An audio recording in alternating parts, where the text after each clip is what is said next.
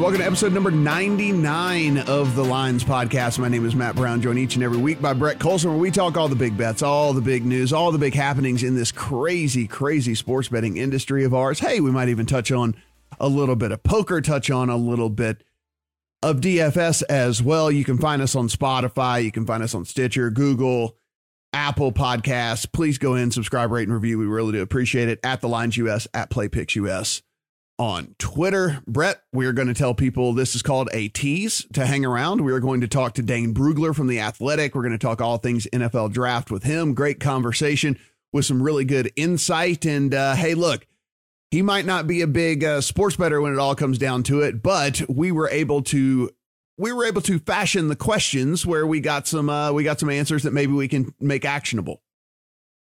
Yeah, it's good to have a guy like that come on the show because he's not, you know, he's, he he sees things differently than we do. It's nice, nice to have that outside perspective, a guy who's just ingrained in football all year round. So uh, a lot of good stuff from Dane. Uh, I'm so excited about the NFL draft, man. We're, we have we've had nothing really to, to, to look at from a betting perspective in in a month now, and I've never been this excited about the NFL draft before.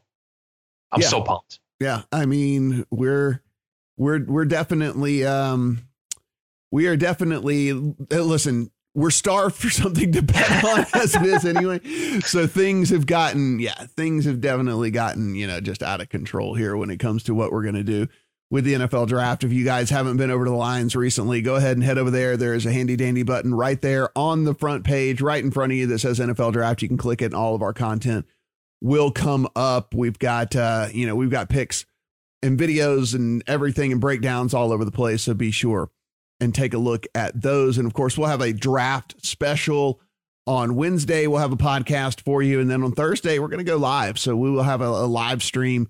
We'll talk a little bit more about that on Wednesday as well. But be sure and put that on your calendar because we're going to try and help you make a little bit of money along the way whenever we are betting this this draft come Thursday.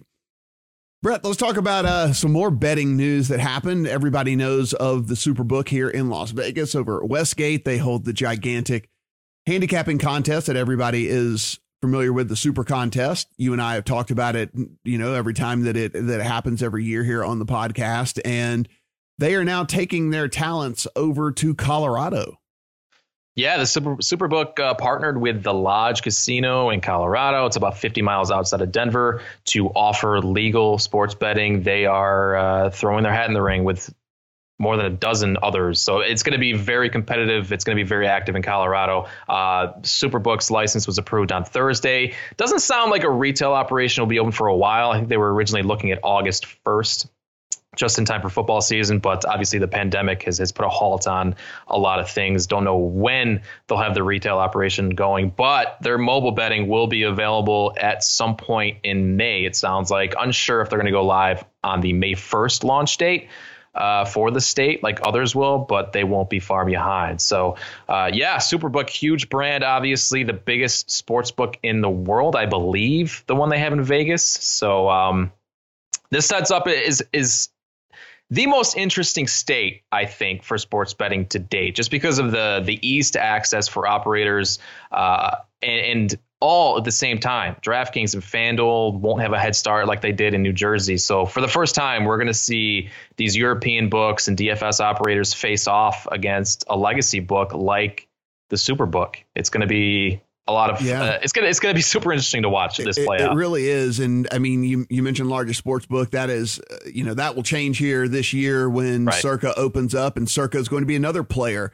that is going to be involved there in Colorado. And I think one of the interesting things for us that we're going to monitor here, you know, Brett, is, is can these guys compete against these, you know, guys from the, that have, you know, been in uh, over there on the East Coast for the last year? And, you know, you're going to say, Matt, what are you talking about? Of course, these guys can, can compete. They're, you know, they're staples within Las Vegas, but it's a different market here in Nevada than we're going to be talking about in Colorado. As you just mentioned, the retail is going to be pretty much nil. It's going to be almost zero there in Colorado. If you guys have never been to a Colorado casino, they are in very remote locations of the state. It's not like if you're in Denver, you know, you, you just hop in, you just hop into a casino. That's not how it works. And not only that, you know, you know how the weather gets in Colorado. Some of these places are in remote locations where they're even hard to navigate to during the winter whenever the uh, whenever the weather's bad. So you were talking about basically almost entirely an online and mobile state here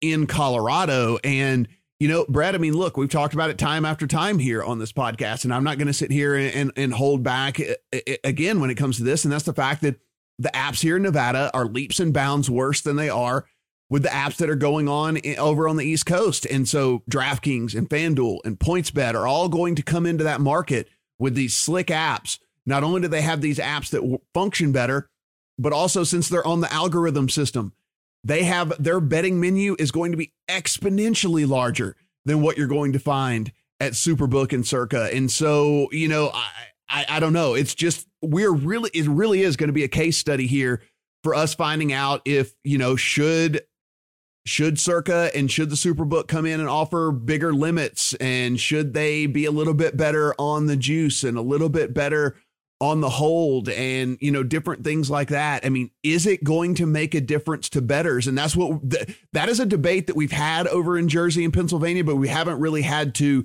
Uh, we haven't really had a chance to see it play out, but we are going to see this play out in Colorado, and we're going to find out once and for all. I think, Brett, whether whether people care about juice or care about limits or care about any of that stuff, or if it's just, hey, give me the most amount of things that I can bet on, give me the best in-game product, and give me the slickest app. Yeah, it's it's going to be the the new school FanDuel with its marketing techniques and, and technology up against the experienced trader with with better lines and bigger limits and transparency like a Superbook or Circa. I am super interested to see how this plays out because we haven't seen it yet.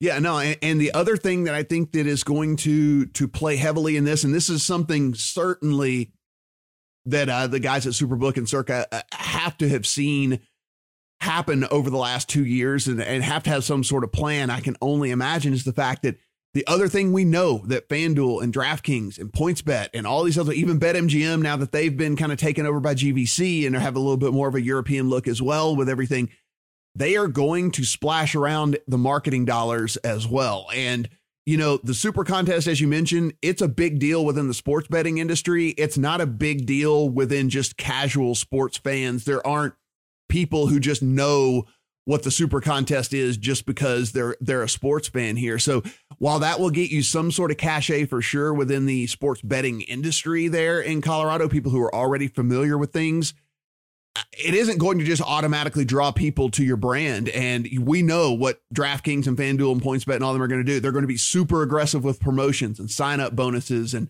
and retention things that they've seen. We've seen this play out already, you know, in in Jersey and Pennsylvania. And so I can I hope for the the Circa and, and Superbook's sake they know that already and have something in mind because if not it's going to be it's going to be tough to acquire customers yeah, definitely. And the, the other aspect of this is that the Super Contest will be heading to Colorado too, according to what Jay Kornegay told our Fairway, Fairway Jay this week. It's going to be a $500 buy-in to start compared to the $1,500 buy-in in the Las Vegas contest, and it will be completely separate from the one in Nevada. Uh, but this does give us a glimpse into what Superbook plans to do as it expands into new states. I know there are, I think there are between eight and 12 states they plan to, to enter uh, over the next few years. So uh, looks like a lot of smaller handicapping contests across the country. Uh, surely, with the the ultimate hope that there will be changes to the Wire Act that allows the brand to have a nationwide contest. But you know, Superbook wants this to be their thing. They want the handicapping contest to be theirs, and uh, they're going to continue with it as they expand into Colorado. Yeah, and I do think that that is one of the things that they have going for them when it comes when it comes down to it. Is you know they have been running a contest for a long time and know how to run a contest I can only imagine they are going to be met with some with some uh, competition this year with all of that. So it, it Colorado is going to be fascinating. Can't wait to see how that all plays out there. Guys, we have a revised sports schedule for at least one of the sports. Now, whether this holds true, don't know. We'll find out, Brett. I mean, like we don't I mean, listen, this is this is something that the the PGA put out. We do have a revised golf schedule starting things up on June the 8th um, and and getting back to work there on June the 8th. So we're still talking, you know, a solid 6 weeks from now before we're looking at the PGA Tour back on the golf course out there. But listen, we've even seen the golfers come out and say it so far. happy to have the schedule out. Of course, everything is day by day. We fully understand that this could change. We understand that this is, uh, you know, these first couple tournaments might not happen. That being said, it sure as hell does feel good to be able to look at a calendar and see that there's going to be tournaments every week starting in June, doesn't it? Yeah, I mean it's it's a start, and no, we don't know if this revised schedule will hold. But if there's a sport then that can adhere to physical distancing measures, it is golf. I mean, these guys don't have to stand near each other uh, to get rounds in. So yeah, this is exciting. It, the the first tournament back, we're looking at June, uh, mid June here with the Charles Schwab Charles Schwab Challenge at Colonial country Club. Say that five times fast. Why do they do that to us? Holy shit. Mm-hmm. Um, yeah, but that would be Colonial would be a great return uh, for for mid June, and then they've got events lined up every week from there. A lot of moving around. Some events got tossed out this year, but uh, a really uh, a nice list leading up to the PGA Championship in early August, and then obviously the U.S. Open in September, and uh, hopefully the Masters in November. Um, interesting though that the only, the only major on this year's schedule now will be the PGA Championship. Uh, the Open Championship was canceled, and then the U.S. Open and Masters will be part of next season's schedule. So 2020, 2020 and 2021 season will have six majors on the schedule. So with everything everything being pushed back, it uh, makes for for an interesting season if if they get this in. Yeah, and as you mentioned, I mean, look, if there is one sport that could possibly go about doing this, it would be golf. I mean, you know, these guys play these guys play in front of no fans all the time because they play, you know, they every practice round that they play with them and their buddies. It's just, you know, I mean, everybody's played golf uh, and, and you can go out there and you can play golf if they do it right, keeping well away from other people. And only the only thing you're ever going to touch is your ball and your clubs and, you know, all the things like that. I mean, I've always said that golf seems like the one thing that they could actually keep going here if they're able to just test all the golfers before a tournament starts and make sure that everyone is uh you know test negative then I don't see a reason you couldn't do golf. I mean, uh, you'd have to test the the employees as well obviously, but you know, hopefully again, we're talking about as you mentioned, we're not talking about till June. There's supposed to be, you know, millions more tests available and made by then. So we should have enough tests to where, as the PGA Tour moves from city to city, you just make sure that the employees and the golfers are all are all testing negative for the virus, and then uh, you know you're gonna have to play without fans out there. But you know, I think we've moved pretty rapidly, Brett, to the point where we're like, hey, look, it seems really weird that these sports would want to play without fans to the point of uh, you know what? I play with no fans. Play with what I don't care. Play on a damn cell phone feed for me. I don't care. Like I don't even care if you have proper cameras out there. Just get me something. Seriously, man. I mean, we're we're preparing for the NFL, MLB, NBA without fans. So I mean, golf is golf is whatever. What what is interesting with as far as the betting goes on these is how are they going to track where the balls are on the course for every hole? So I mean, the the, the tracking will be way behind where it was uh, before all of this went down because I think they, they had like hundreds of people tracking balls on the course uh, for any given round. So uh, that that part of it is is going to be interesting to see how um, what betting options will be available with the lack of tracking on the course. But look, just give us matchups, give us outrights. That that's that's all we really need at this point, right? And if you want to head over to DraftKings, I mean, you know, PGA Championship, you as you mentioned, August uh, right there at the beginning of August, the lines are already up. You know, right now over there, Brooks Koepka, the favorite at plus 800, uh, tied there with Rory McIlroy at plus 800. Rahm at 9 to 1, Dustin Johnson 11 to 1, Tiger at 12 to 1, Justin Thomas 16 to 1, Justin Rose 18 to 1, everyone else 22 to 1 or longer. But Brett, you know, one of the things that this did with golf handicapping, and we'll move into to talking about baseball here, but one of the things that this also did was just change the way with this with this pandemic and this break and whatnot. That was I saw a couple of odds makers talking about how this changed the way that they have priced these tournaments because you look at a Tiger Woods, for example, who was having to pull out of tournaments because he was injured and because uh, you know wasn't in the greatest of form. Well, you know uh, we don't know what form anybody's going to be in as we head into these things because everybody's been off for so many weeks. And not only that, it gives some of these guys who were battling some injuries and nagging things and whatnot some times to to, to rehab and get healthy before we get the the season going as well. So they actually had to kind of reformulate in their brains how to handicap these tournaments because nobody's really going to have any form. And on top of that, you're going to have people who weren't healthy and you were thinking, okay, well, I'm going to price him this way because he's entering not healthy and in kind of bad form. Well, now, you know, everyone's form's going to be on a level playing field and actually some of these guys are going to be able to get healthy. Exactly. Yeah, this is a challenge for odds makers. I'm really there's a lot of uncertainty too about who is going to play in this first tournament back. The the Charles Schwab is usually an event that doesn't draw a lot of big names. You know, Kevin Na won last year. A bunch of guys in the top ten here that don't normally finish there. Are is everyone going to come back and play this first event back? I know, right? I mean, that is that.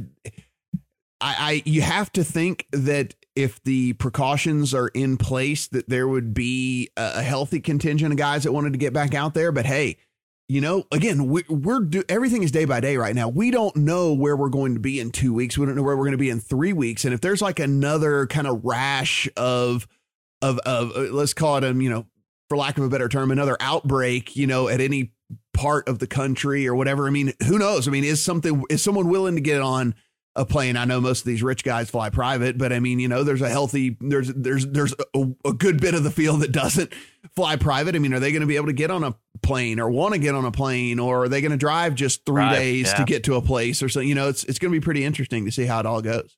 Yeah. Um, Major League Baseball, of course, there is. We would be well into the season right now if things had not. I know, I know, we'd be well into the season right now. We would have so many baseball games under our belt had we not had be dealing with the corona right now. But hey, look, we are being postponed and we are trying to figure out how baseball gets played. And, you know, Brett, they're throwing out all kinds of different options from playing all the games in Arizona to playing, you know, the games in Arizona and Florida and splitting it between the two places there and, you know, going on and on. You're getting players starting to weigh in about how they feel about those plans and how this might actually go. And, you know, we as sports betters and even as sports books, are really sitting here in limbo when it comes to Major League Baseball. Yeah, so as we sit here right now, we don't know what the 2020 season is going to look like, or even if there will be a baseball season at all. But I mean, if there is, it's going to be a shortened season in one way or another. And from the betting side, that piques my interest because baseball is already a game with a lot of volatility. And if you shorten the season, I think that increases the chances for like a mid tier team to make a run. So if they do find a way to get this done, I think you're going to see. I think you might see some teams sneak into the playoffs and, and, do some damage that normally would not have happened in, in a regular 162 game season. So I'm I'm hoping we get this done because there could be there could be some fireworks in, in a shortened season this year. Yeah, I mean, let's not forget. I mean, a team like the a team like the Mariners last year, didn't they start off like 13 and 3 yeah. or something and then ended up losing like 24 of their next 30 games or whatever? But, you know, they just started off, you know, on fire. And uh, that's like you said, all you need is a team to kind of make a nice little run. And could it be some of these teams, whenever you look at these World Series odds that are still posted on a site like DraftKings? I mean, Brett, we're talking about like a team that, you know, at least made some upgrades. And we said that, hey, you know, we don't think that maybe they have enough to get it done. But okay, now let's shorten the season up.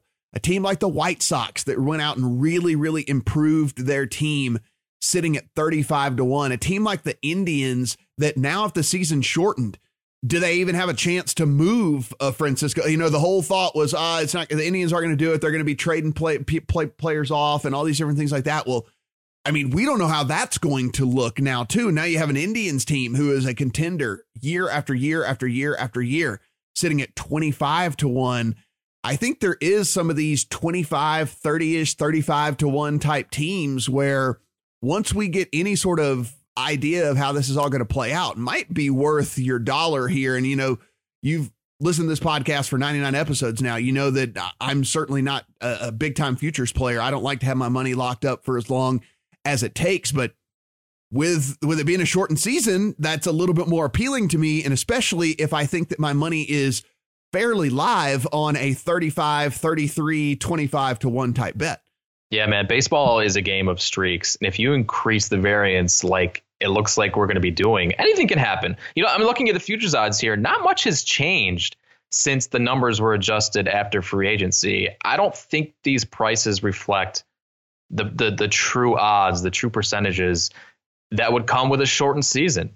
So this has been particularly fascinating to me. And we, we spoke with Johnny Avello at DraftKings about it this week. He essentially said that if there is realignment, they would have to reset everything and there would be a lot of refunds on on some of the like division odds and that kind of stuff. But World Series futures would remain intact. So I see some.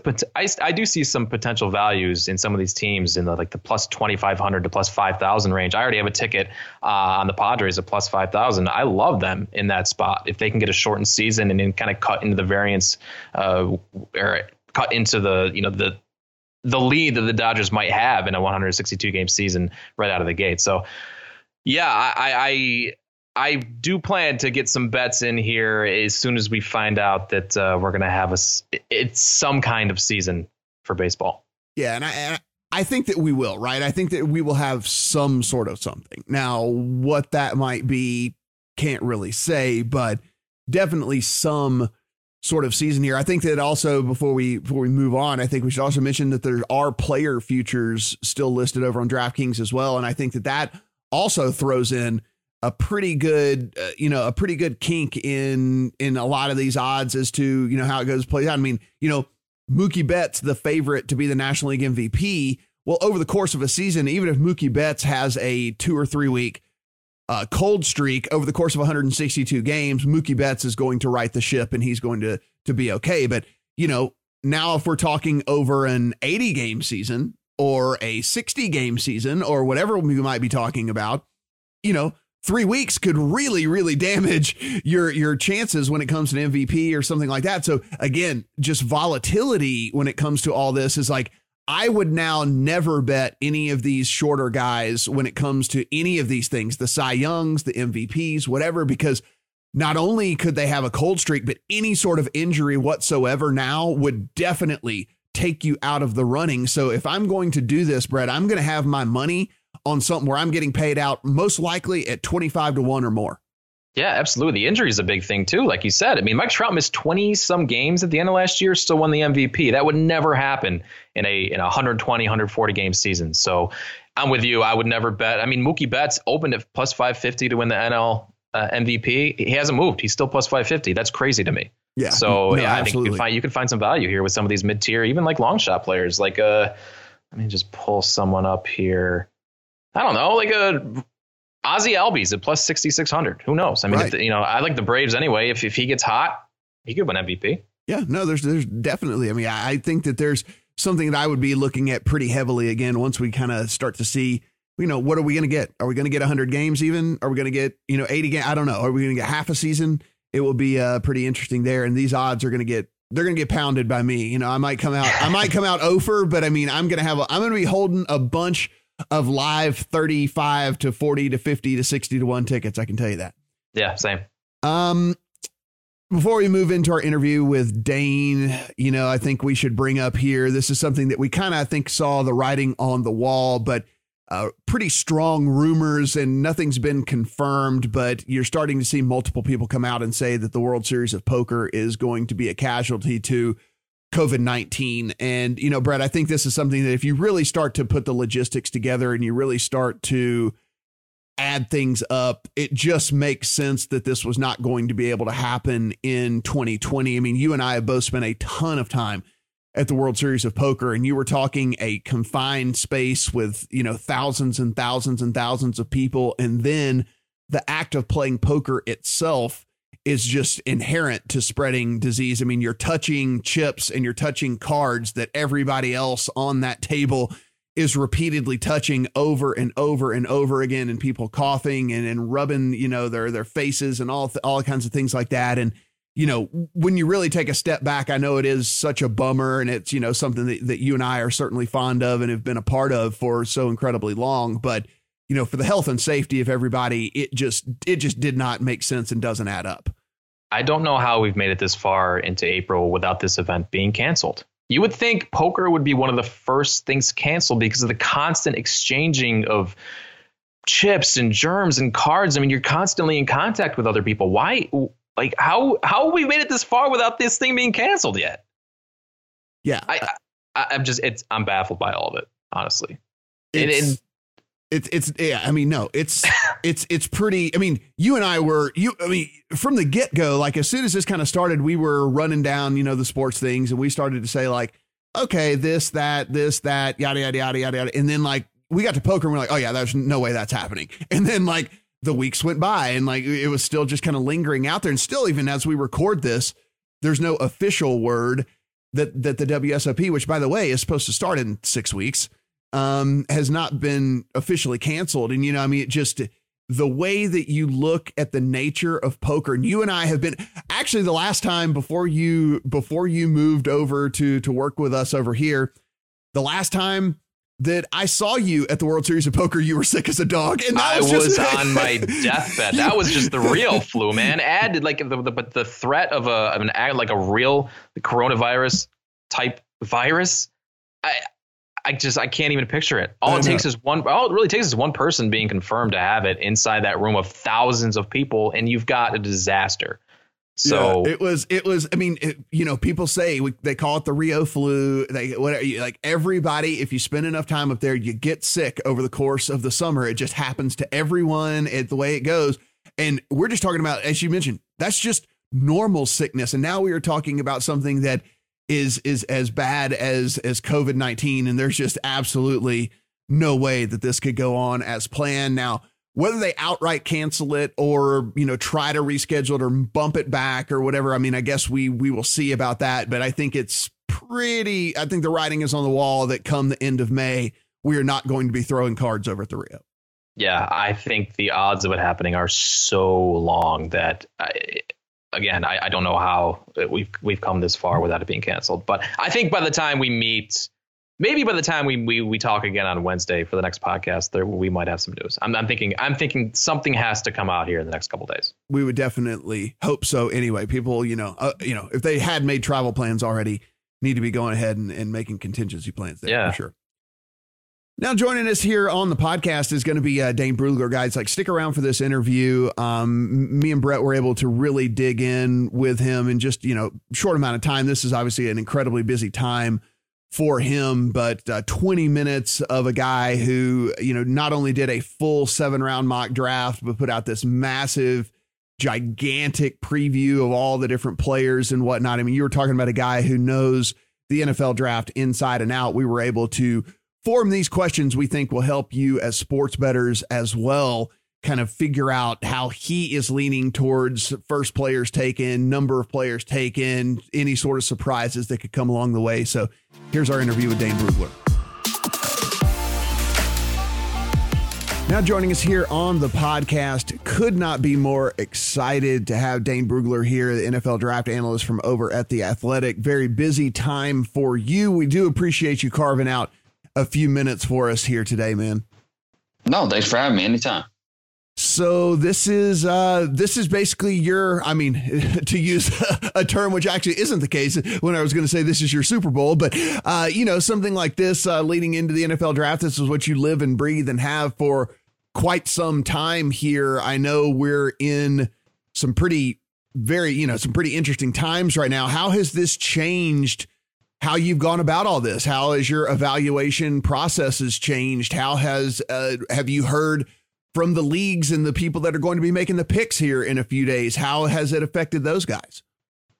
Yeah, there's no question. Everything's a lot different this year. And, you know, we had a full season. We had, uh, you know, the All Star circuit with the Senior Bowl and, the All Star games. We had the combine. So much of the process was untouched and went business as, as usual. But then in the month of March, obviously, that's when things started to go a little different. And so when you talk about with teams and their routines, that's all different.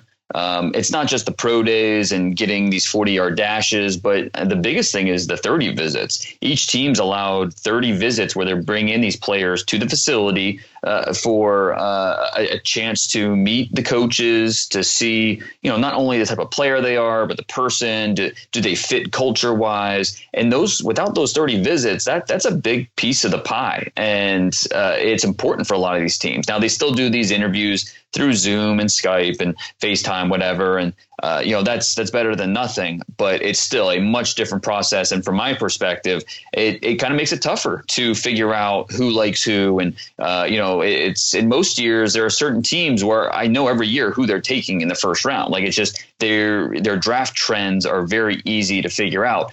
This year, when everything's all different, it, it makes it a little tougher, which uh, on one hand makes it tougher to do your job, but on the other hand, it's a lot of fun as well because at the end of the day, the NFL draft it's it's fun and even more so this year as the only show in town. So um, it, there's no question this year there's more uncertainty and it should be a little bit more of a fun aspect to it. So with a little bit less information on these guys for these teams here, and of course we know that they're all going to be drafting, uh, you know, virtually and all that.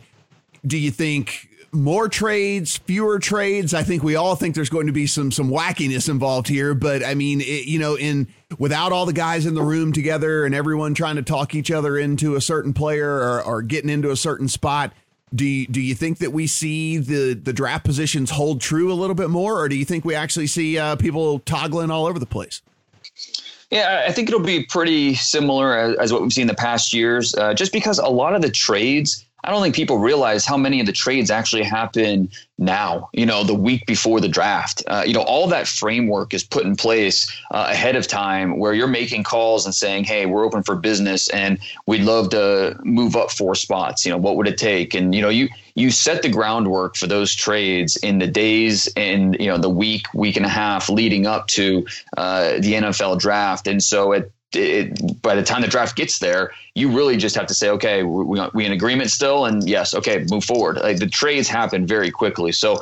Uh, you know, I don't. If we don't see as many trades, I don't think it'll be because of the circumstances. Uh, because I think a lot of teams are still being active. They're still uh, wanting to get add players and you know be creative with how they draft. And so I think what we're going to see is the teams that are traditionally very good drafting teams, the Ravens, the Patriots, the Seahawks, the you know teams that have the the process in place.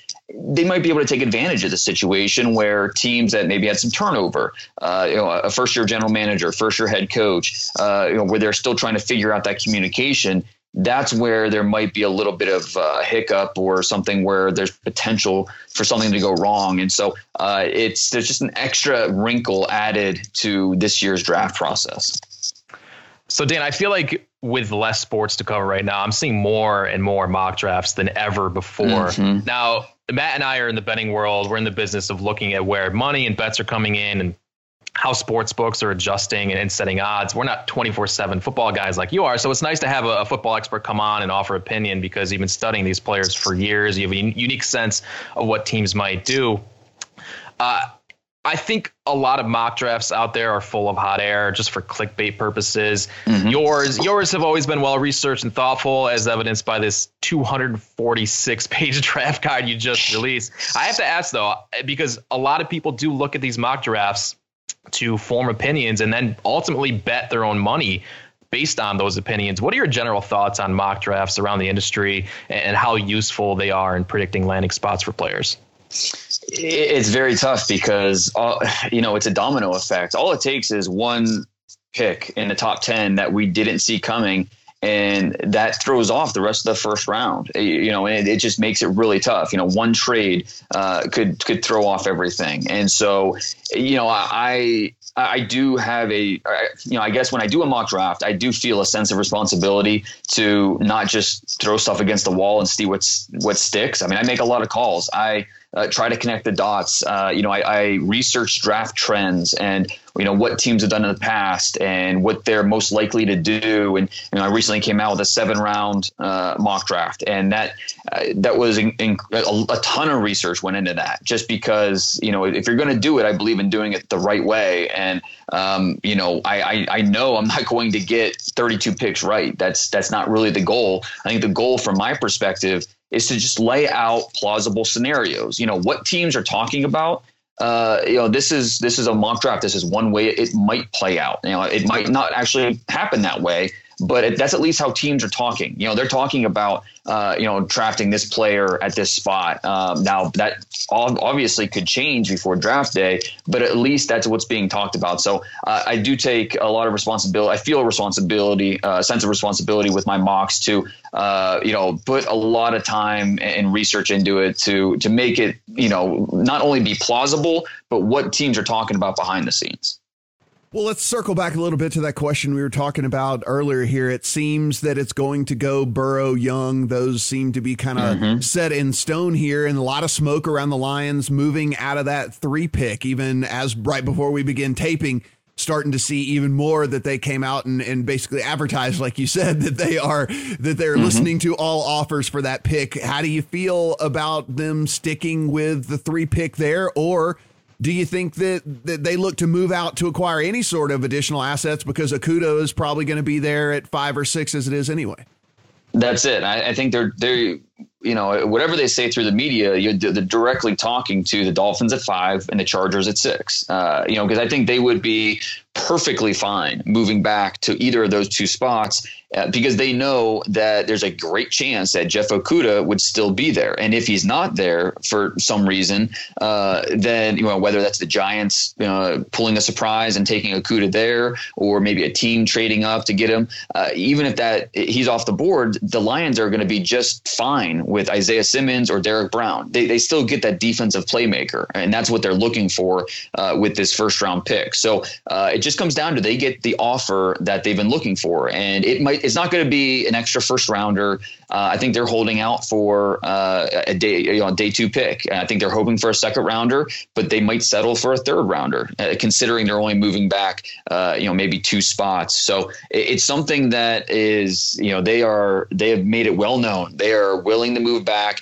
It's just a matter of do they get the Dolphins or uh, the Chargers to bite? And there's a lot of intrigue there with five and six because it's it's all about the quarterbacks and Herbert and Tua, and Tua is the biggest wild card about this entire thing thing because we just don't know what the medical evaluation is. You know, each team has different doctors and they have own, their own set of criteria. And even if we knew exactly what the doctors were saying to uh, each general manager, we don't know how that general manager is going to digest that information. We, each general manager has a different different appetite for risk in terms of okay, the doctor says that there's a 50-50 shot Tua is going to stay healthy throughout uh, his rookie contract. Okay, well, one general manager might might hear that and say, "Okay, great, that's worth the risk." Another general manager might say, eh, "That's that's too rich for us. Uh, you know, we want something more of a sure thing," and that's where Justin Herbert comes into play. So it's a really tough thing to uh, peg exactly where Tua is going to end up. Or we, is it the Chargers at six? Is it going to be as simple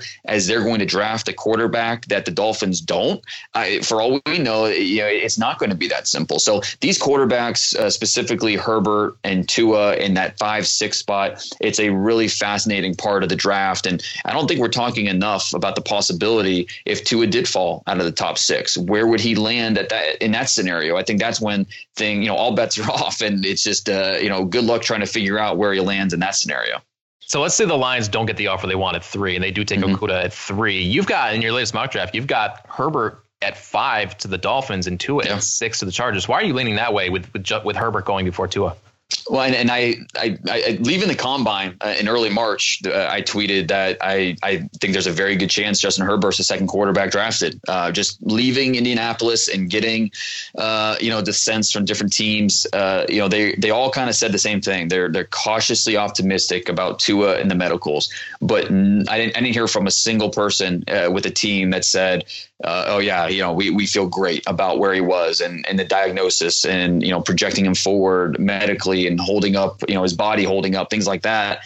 It, it, just, it makes it really tough. And so you look at the Dolphins and I think they might be in a scenario where they take the, the, the safer pick. And, you know, there's no such thing as a safe pick when you talk quarterbacks in the top 10. Um, and, and Herbert is far from a sure thing but he's at least you feel better about him staying healthy. Um, you know, he there's a lot to like about him as a quarterback. Um, you know, still have some question marks. Tua, if all things are equal and all both players are healthy, Tua's by far the better player. Uh, but if you're talking, you have to project forward with with injuries, and so it's just it's just a guess. I mean, Tua could end up going five, and you know, it's something that we're we're all just maybe overthinking it because of the medical situation. But uh, I think that Herbert is definitely in play there uh, for the Dolphins at number five. So the, the, you know we talked about those locks. So one of the bets you can make and a very popular bet is you know first player taken at a position. We all know Burrow's going to be the first quarterback, Young the 1st mm-hmm. defensive player, uh, defensive end. We know the Simmons linebacker, uh, Okudah corner. Uh, things get really interesting kind of when we get to the other skill positions there at running back and wide receiver. I know there is a lot of people who think that, you know, prefer Taylor over Swift. A lot of people prefer Swift over Taylor. Dobbins gets mm-hmm. in to the conversation in your mock draft there. And then at wide receiver, the the debate between Jeudy Lamb, and Ruggs. Um, tell us why you kind of is was it more of a fit thing the way that you have it in your draft with Dobbins going first, or do you actually uh, prefer him as a player? And then what do you feel shakes out at the wide receiver position? I, I, do prefer Dobbins as a player. I, I, give him just the slightest edge over Taylor and Swift uh, and Clyde Edwards-Helaire. Uh, but also in my mock, I have him going into the Dolphins at 26 the Dolphins have done a lot of work on Dobbins. Uh, you know, he was one of the few 30 visits that we actually had very early in March. Um, you know, we just, you know, they got cut off after a few days. And so that was actually one that, actually happened, that took place. And so the Dolphins have done plenty of work on J.K. Dobbins. Um, and it's, I know they like him. Uh, do they like him over Jonathan Taylor or D'Andre Swift? I, I, I don't know that for sure. It, it's tougher at this time of year when we don't have these visits and things like that. So um, just a little bit of a, a, hunch on my part that I think Dobbins uh, is is high on their board and someone that they are going to consider at that 26th pick. Um, and the receivers, the receivers are tougher, especially because I do think we're going to see some trade action right there, at, you know, right outside the top 10, maybe right at 10. The Browns would love to trade back uh, at the 10th pick. Uh, is that where we see uh, Denver at 15, maybe move up a few spots to ensure that they get the top receiver on their board? Um, Atlanta at 16, I think they're open for business in terms of a trade up. Uh, they've got their eyes on uh, some corners. They could possibly go Kinlaw. Um, they've even been talking about offensive tackle. So the, the Falcons are are wide open. Um, and so these receivers, uh, it's tough because I think we are going to see some some action that could uh, change how we view the, the, which receiver is going to be the first off the board.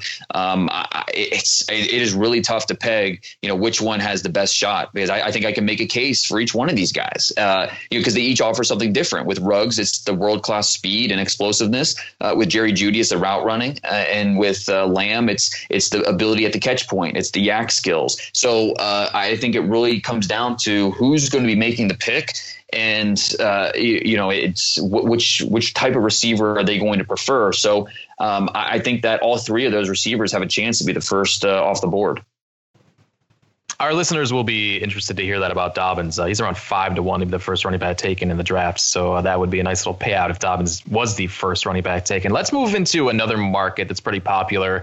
Uh, how many of these position is taken in the first round? Quarterbacks, the most popular year to year. Uh, this year, between four, four and a half is the line mm-hmm. as far as the number of quarterbacks taken in the first round. You've got three in your latest yeah. mock draft. You've got Jordan Love just outside the first round. Any reason you could see him falling out of the first round. A lot of a lot of mock drafts have Love going in the first round because I have yet to find some a team that says they love him. Um, you know, a lot of teams like him. Uh, there's a lot to like, but he's you know it's a scenario where it's based more on potential than you know that he has the skills, but there's some you know the decision making. There's uh, things missing from his evaluation, and then just when you do a mock draft, it's tough to find a landing spot because you know the Colts traded out of the first round. The Bucs aren't going to draft a quarterback in the first round now. The Patriots, you just never know what they're going to do. You can't rule it out, but I don't think they're going to draft a quarterback in the first now I didn't do any trades in my mock, and there is a very likely scenario where a team trades into the late half of round one to get a Jordan Love. You get that fifth year option. Um, you know, you jump ahead of some other teams just to make sure you get your guy. And I think that's that's a possibility. Um, but I I think there's also the possibility he could be this year's Drew Lock, where he falls to the early portion of round two and still ends up you know getting on the field and being productive. But because not everybody loves him, um, you know, it's it's tougher to pull the trigger there in the first round. So there is this scenario where uh, Jordan Love falls to the early portion of round two. Um, I, I, think maybe the most likely thing is a team trading up in the round one to get him, but uh, I think both possibilities are there. I know you don't have first round grades on uh, Jalen Hurts or Jake Fromm. Any chance the, any of those guys uh, find their way into the first round? I'd be very surprised. I, I, I would. I mean, Fromm he's going to win over coaching staffs, um, but I just don't think that you need to take him in the first round to get him. And so I'd be surprised if that happened. And then uh, he's a guy that everybody loves. You want him in your building, but you know, it's it's honestly it's kind of like the Tim Tebow conversation. And Tebow ended up going in the first round, so I, will never say never. Uh, but you know, he's a limited passer who um, you just kind of want to be around. You want him on your roster. You want him to be part of what you're doing.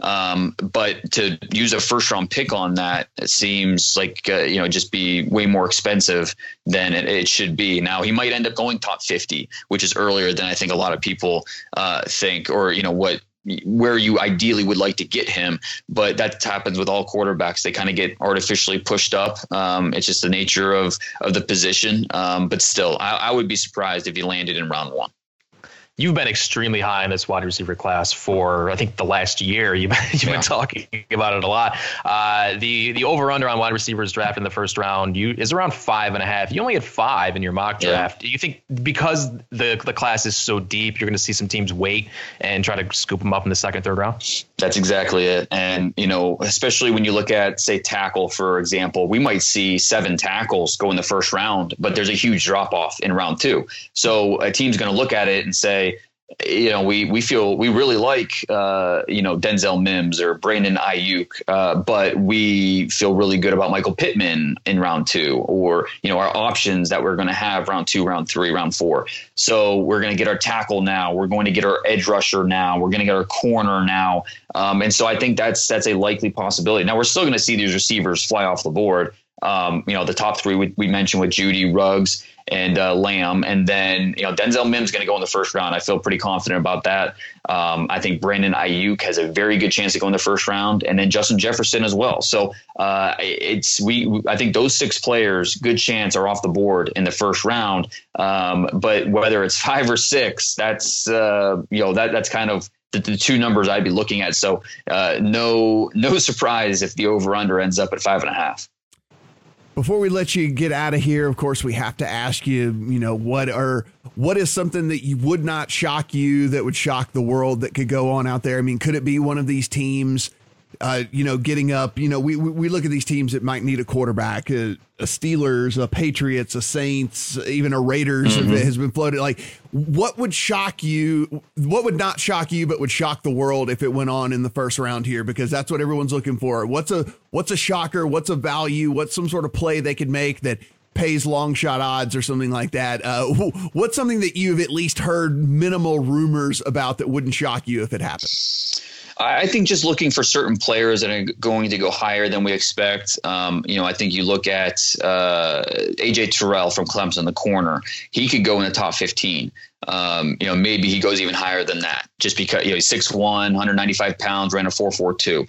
Uh, there's a lot to like about him, just the traits. And so some of these corners uh, with Okudah, CJ Henderson, AJ Terrell, all three can go in the top 15. Uh, I think there's a uh, possibility of that. And then I think when you get to the late first round, that's when things are going to get really interesting with some trade action. Um, I think we might see some teams that maybe we didn't anticipate taking uh, one of these one of these running backs. Uh, and I'm looking at Seattle. I, I, think that you know they. I think they are going to be tempted to take Jonathan Taylor at that spot at 27, which you know, they took a running back in the first round two years ago, uh, and that's obviously hasn't worked out. Part of his injury wise, but if they see the value there, you know, John Schneider is not afraid to pull the trigger, and so I, I, would not be surprised if we saw maybe a, a, a, surprise pick like that because these running backs are so good. It's just you know, where where do you where you know, there's not those obvious landing spots at the end of round one, and so Jonathan Taylor, Swift, Dobbins, Edwards-Helaire, um, you know, they're they're too good to fall too far, and so some of these teams are going to feel, uh, you know, that value there, and I think Seattle at 27 could be one of those teams. Guys, if you do not have a subscription to the Athletic One, what in the hell are you doing? But go out and get one. It is some of the very best sports writing you will ever get, and you can find Dane's work over there. Dane, thanks for taking the time. Really do appreciate it. I know this is a, an incredibly busy time of year for you. Any guys, anytime, guys. Take care. Appreciate it.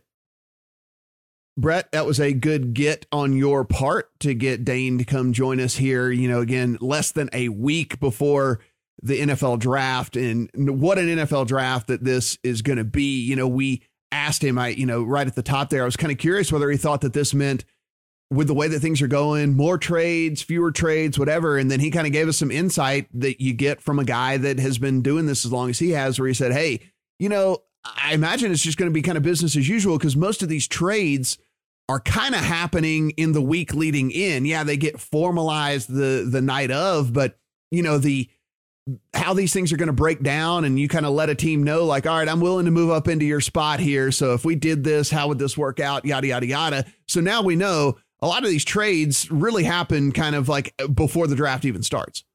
Yeah but that said this is still unprecedented. I mean this we've never seen anything like, like this before leading up to the draft. So i think from a betting perspective it might be smart to wager on just unpredictability this year more than ever, ever before. I don't I think I think this thing could go a lot of ways. Once you once you get past the first two picks, I think this could go a lot of different ways. So you and me both. Know. Like I actually honestly believe that you know with and and and you know Dane even said it is the fact that there hasn't been these meetings there hasn't been these uh you know there hasn't been these pro days where a bunch of guys get together and all that one of the other things i think that that's going to eliminate is is probably like groupthink as well, right? I mean, it, a lot of these scouts probably get together at these different various pro days and they just start talking about what they think about a guy. And I imagine you've we see this all the time, right? I mean, like uh, when people handicap football games or handicap this or talk about a different player,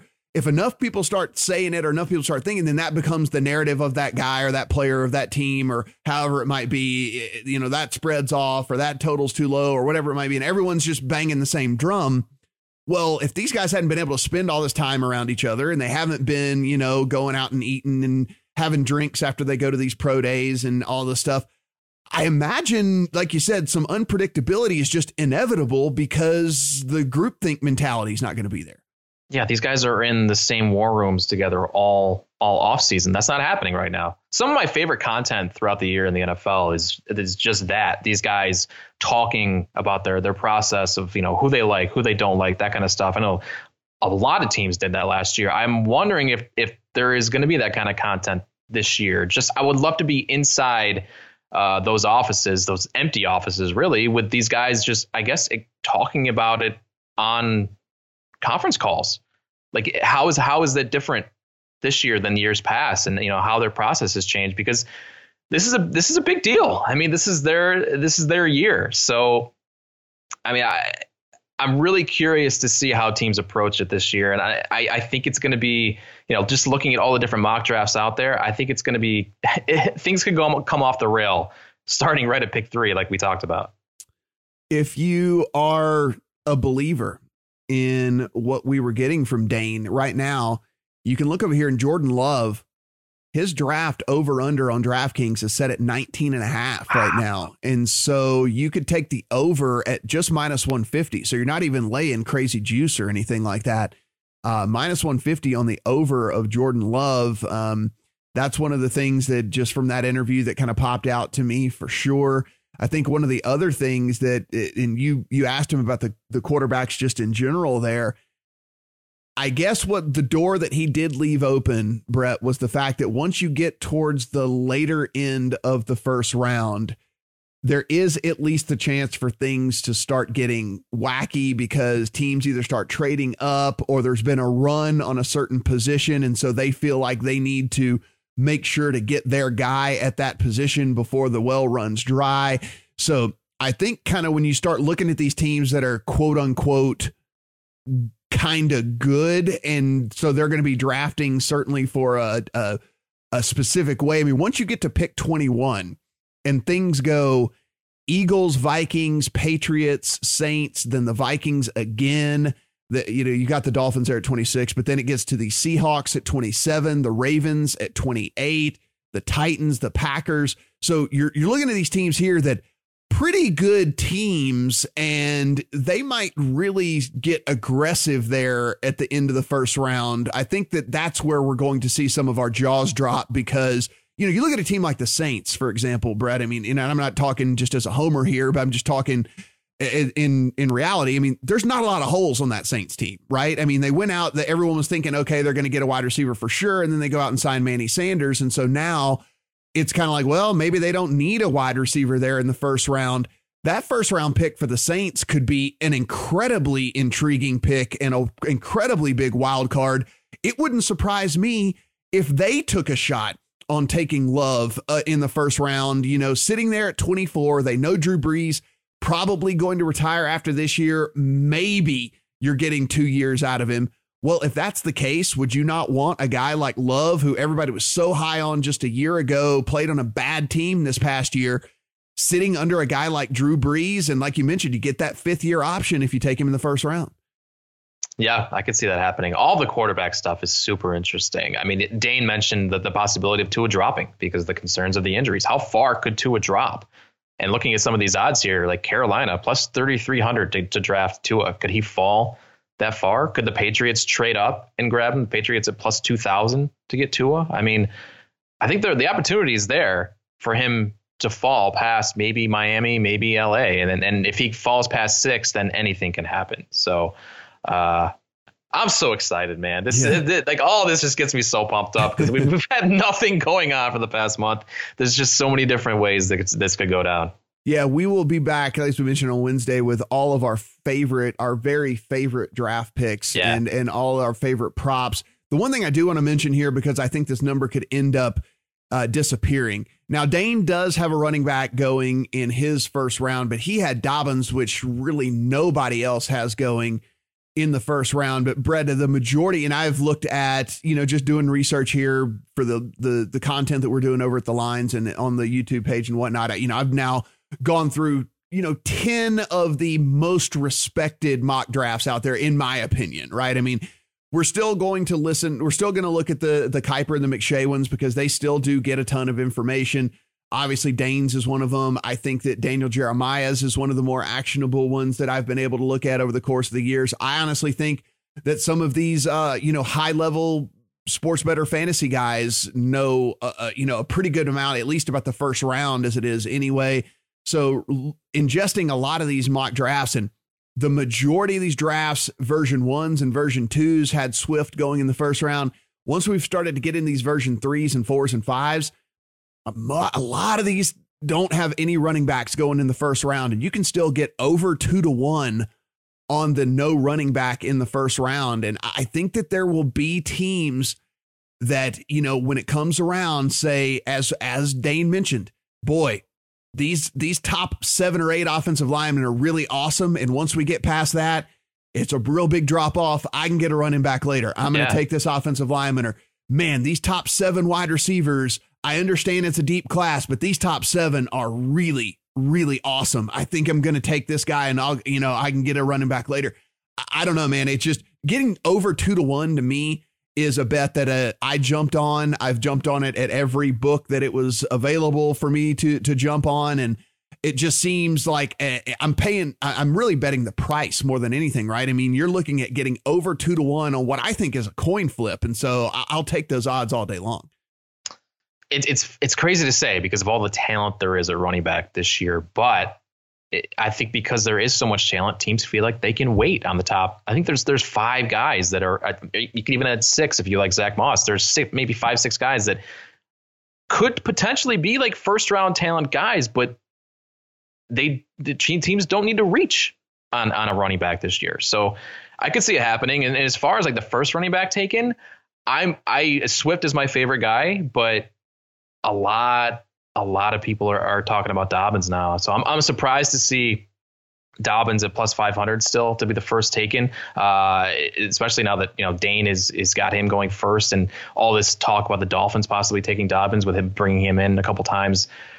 That's one that I will I will definitely have Dobbins being the first running back taken in my account. I just I just think the price there is too good. So yeah, I mean, and, and that's the thing is is is is you look and and as he mentioned, it's really the only thing that makes sense, right? Because and if you look at these other teams, I mean, it, you you understand the talent that a guy like Swift and Taylor and all these guys bring or whatever, but there is no team that's really hurting for a running back. You know that that doesn't that doesn't have massively huge pressing needs elsewhere other than and the reason we would only consider it being the Dolphins is because they have so much draft capital. I mean, if we're talking if they only had a pick or two picks or whatever, there's no there's no chance that they're taking a running back because they have so many other needs at so many other places. But, you know, with all that draft capital, I guess you could see them investing early in a running back, but it's kind of like you just said.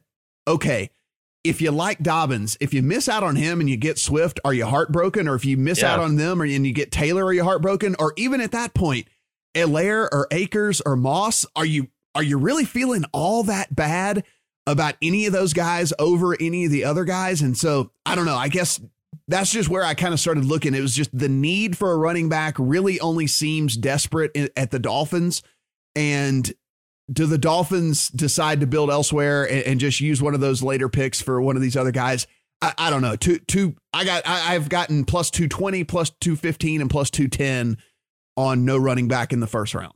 I think the Dolphins are your biggest sweat by far. And it's kind of the same situation as the the Raiders last year. They had all that draft capital, so they could take a Josh Jacobs in the first right. round. The Miami's kind of they're not in the same they don't have the wealth of picks the Raiders had last year, but they're kind of in the same spot to where if you know if their guys are off the board, you take the best player available, I guess, in, in a Swift or a Dobbins or a Taylor. So I think that's probably the the, the really the the biggest sweat you'll have with that with that pick or with that bet.